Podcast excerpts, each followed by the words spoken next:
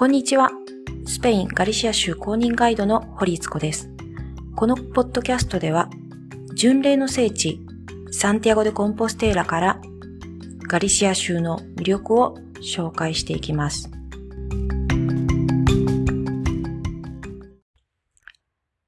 前回、ガリシア州の公用語、ガリシア語ってどんな言語なの？というテーマで柿原先生にお話を伺いました。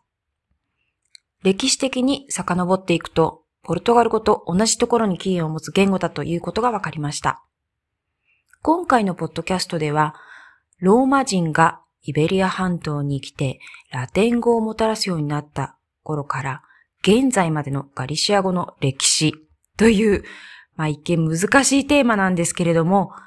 柿原先生の方から短い時間でとっても分かりやすく教えていただきましたので、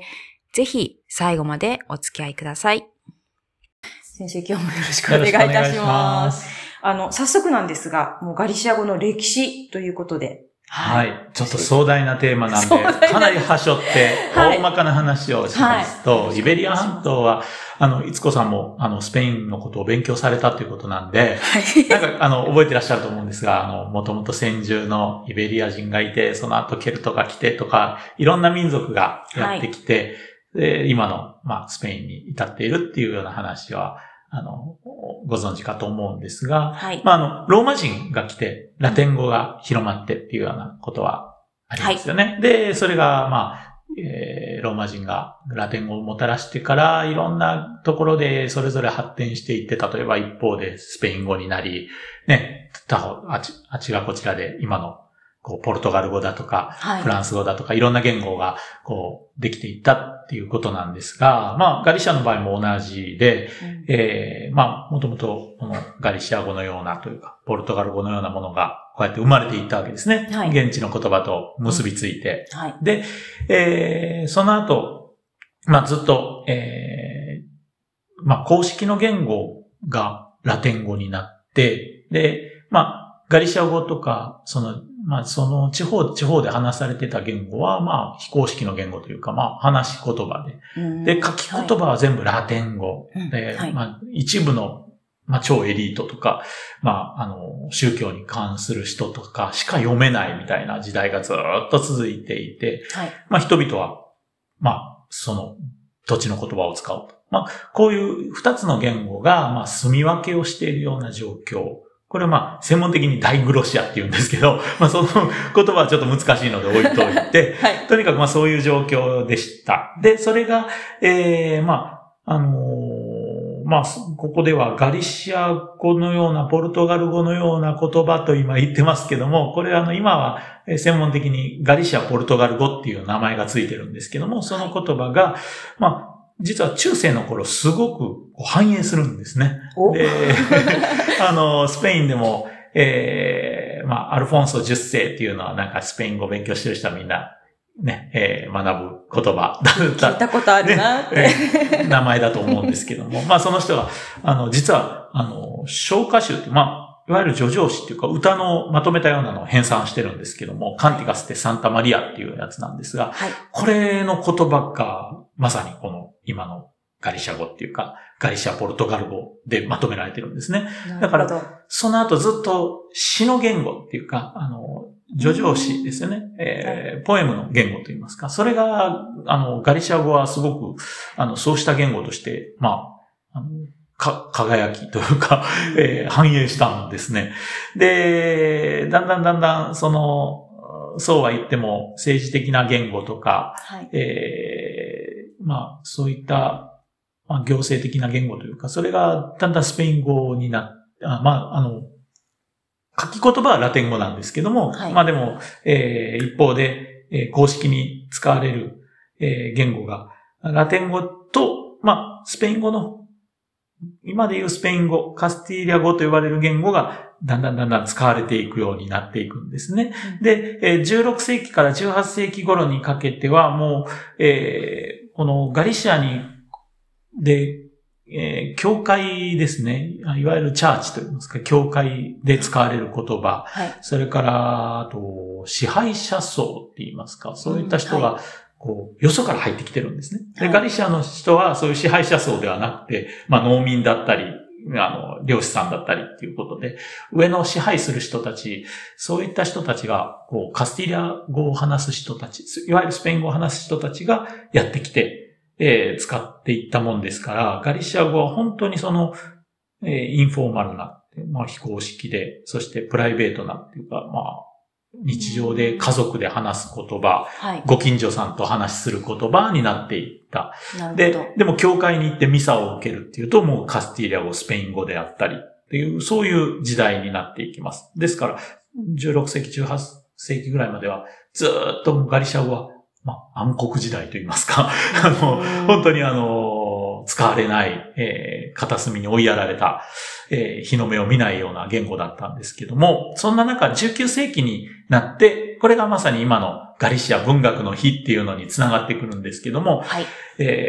まあ、これじゃダメだっていう意識を持ってくるような人たちが出てくるんですね。うん、で、それで、まあ、今回の、ガリシア文学の日の、まあ、言ってみれば少し主役になるような人たちが出てきて、その一番まあシンボル的な存在としてロサリア・デ・カストロっていう、まあ女性がいるわけですが、この人は詩人で、まあ初めてそのような、まあほとんどガリシア語が話し言葉でしか使われていなかった時にガリシア語で詩を書いた。そしてそれをまあ刊行した。今で言ったらまあ出版したわけですよね。うん、ですから、本当に書き言葉として長年使われていなかった言葉を、まあ、詩で使ったっていう、まあ、記念的な、記念碑的な出来事が起きたのがこの時代、19世紀なんですね。1863年の5月17日ですかね。ここで5月17日が。それを記念して、まあ、100周年にあたる、1963年から、その時にこの5月13日をガリシアの文学の日にしましょうっていうふうに決めて、そこからまあ、スタートしていったっていうことなんですね。うん、まあ、ロサリア・デ・カストロって今先生がおっしゃった、まあ、女性なんですけれども、まあ、日本人の方聞いても大抵、っていうね、派手なマーク出てしまうんですが、もうガリシアでは本当に有名な方で、私の子供たち、まだ7歳、9歳、小さい子たちなんですけど、やっぱりこの日が近づいてくると、学校でアクティビティをやるときに必ず出てきて、例えば子供がまだなんですかね、学校前のプレスクールの時とか、そのロサリア・デ・カストロの絵をこう塗ったりとか、ですね、そうなんです、はい、そういうところから、もう、ロサリア・デ・カストロって名前をこう、覚えていくんですよね。うん、そうやってこう、なんていうのかな。教育の中にもちゃんと彼女の名前とか、何回も何回もこう出てきますね。そうですね。はい、まあ、ガリシア人としての、まあ、誇りというか、シンボル的な存在ですよね。そうですね。で、言葉に関してもその日を前後に、こう、すごく意識をするような機会が、学校教育でも今設けられてますよね。はい。で、その頃から、例えばガリシア語の辞書を作ったりとか、これ18世紀の終わりから19世紀の終わりから20世紀ですね。はい、1900年代の頭ぐらいに辞書ができたりとか、まあもうちょっと前かな。辞書が1800年代終わりぐらいからできたり、あと、それを、研究するような機関とか、そういったものが、立ち上がってきたりっていうことで、はい、まあ文化的なところ、文学的なところから盛り上がってきた、まあこれ文芸復興運動、レシューディメントって言うんですけど、はい、これのがだんだんこう文学から政治の世界に移っていって、そしてガリシアの地域、そういったものを主張するような地域主義の運動っていうのにつながっていった。で、まあ最終的にはもう1936年に、はい、自治憲章っていうのを作って、自治憲章の中でガリシア語を公用語だっていうようなことまでやったんですが、その後、まあ皆さんご存知の内戦が起きて、はい、1936年から39年に、まあスペインは内戦でお互い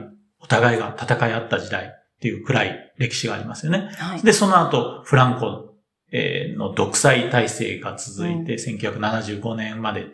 ずっと、こう、フランコが支配する時代があった。で、その間、フランコの時代は、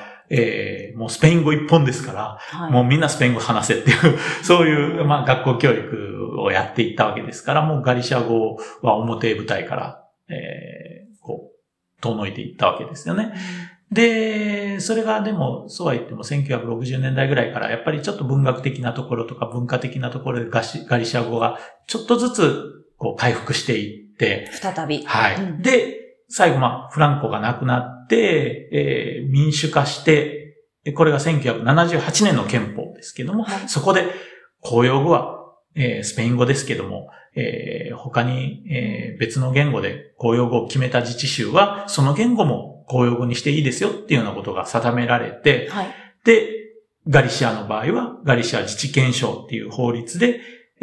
うちの言語はカスティリア語プラスガリシア語もありますよって決めた。これが81年です。1981年です、ね。81年、うん。はい。で、その後1983年に、その具体的にどういう政策取っていくかっていう正常化法っていう法律を決めて、うん、まあ、今に至っていると。はい。だから学校教育でもガリシア語の授業もあれば、スペイン語の授業、カスティリア語の授業もあるっていう今の体制に至っているということです。なるほど。すごい、でも、どのぐらいの、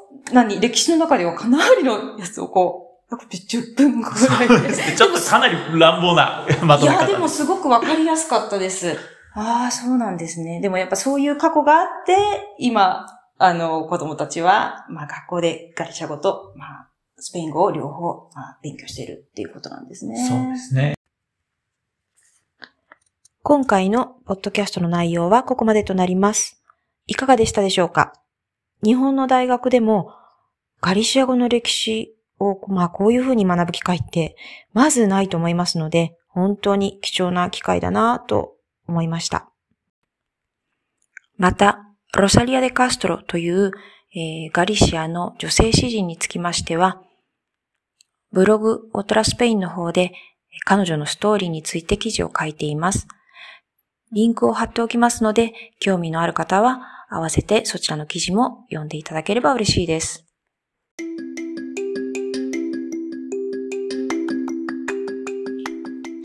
このポッドキャスト、オートラスペインは2017年から私が運営しておりますブログ、オートラスペインの音声メディアとなります。ブログ以上にスペインのガリシア州にフォーカスして情報をお伝えしていく予定です。ブログに関しても情報の更新や新しい記事の